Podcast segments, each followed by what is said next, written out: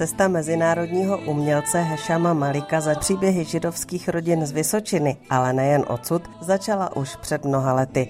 Za studií si všiml toho, jak se jejich rodinné historie navzájem podobají. Everyone has the same pain, the same storyline of their grandparents. It was from there which got me interested. Začalo mě to zajímat a začalo být pro mě důležité také navštívit ta místa, kde se psala historie židovských rodin ve střední Evropě. Chtěl jsem najít i další příběhy, které ty lidi spojují a potom je přetvořit do obrazu.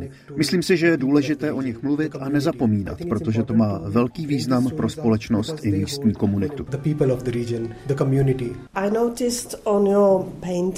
Všimla jsem si, že na obrazech používáte slova psaná hebrejštinou. Můžete nám je přeložit a vysvětlit, co znamenají? Explain what you want to say. Most of the paintings have Hebrew word and it's incomplete. It just says I am. Na obrazech jsou napsané hebrejské věty, které jsou nedokončené.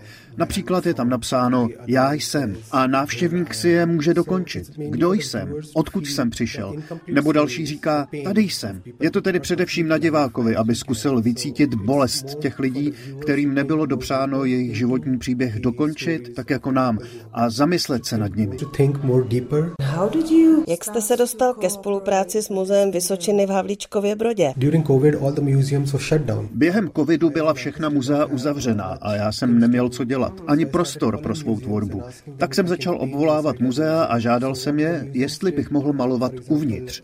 Některá muzea například v Litomyšli mi otevřela, nechala mě tam tvořit a podobně to bylo s Havlíčkovým brodem. Tady jsem sice nemohl dovnitř, protože tehdy nařízení nedovolovala otevřít, ale mohl jsem malovat na náměstí. A potom jsem chtěl ze všech těch míst, která jsem během covidu navštívil a maloval tam, vystavit obrazy právě v místě, kde vznikly.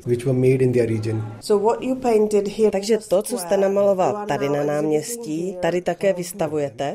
V podstatě ano. Ono, jak se tenkrát nesměli překračovat hranice krajů, člověk na to potřeboval papír, že smí přejet do jiného regionu, tak jsem maloval po vrstvách.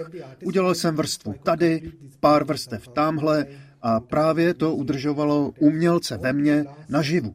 Například tady v Havlíčkově Brodě jsem se setkal s příběhy několika rodin, ty jsem vzal, přidal dalších pár odinut, dalších zase odinut a dohromady tak vytvořil jeden veliký příběh z České republiky.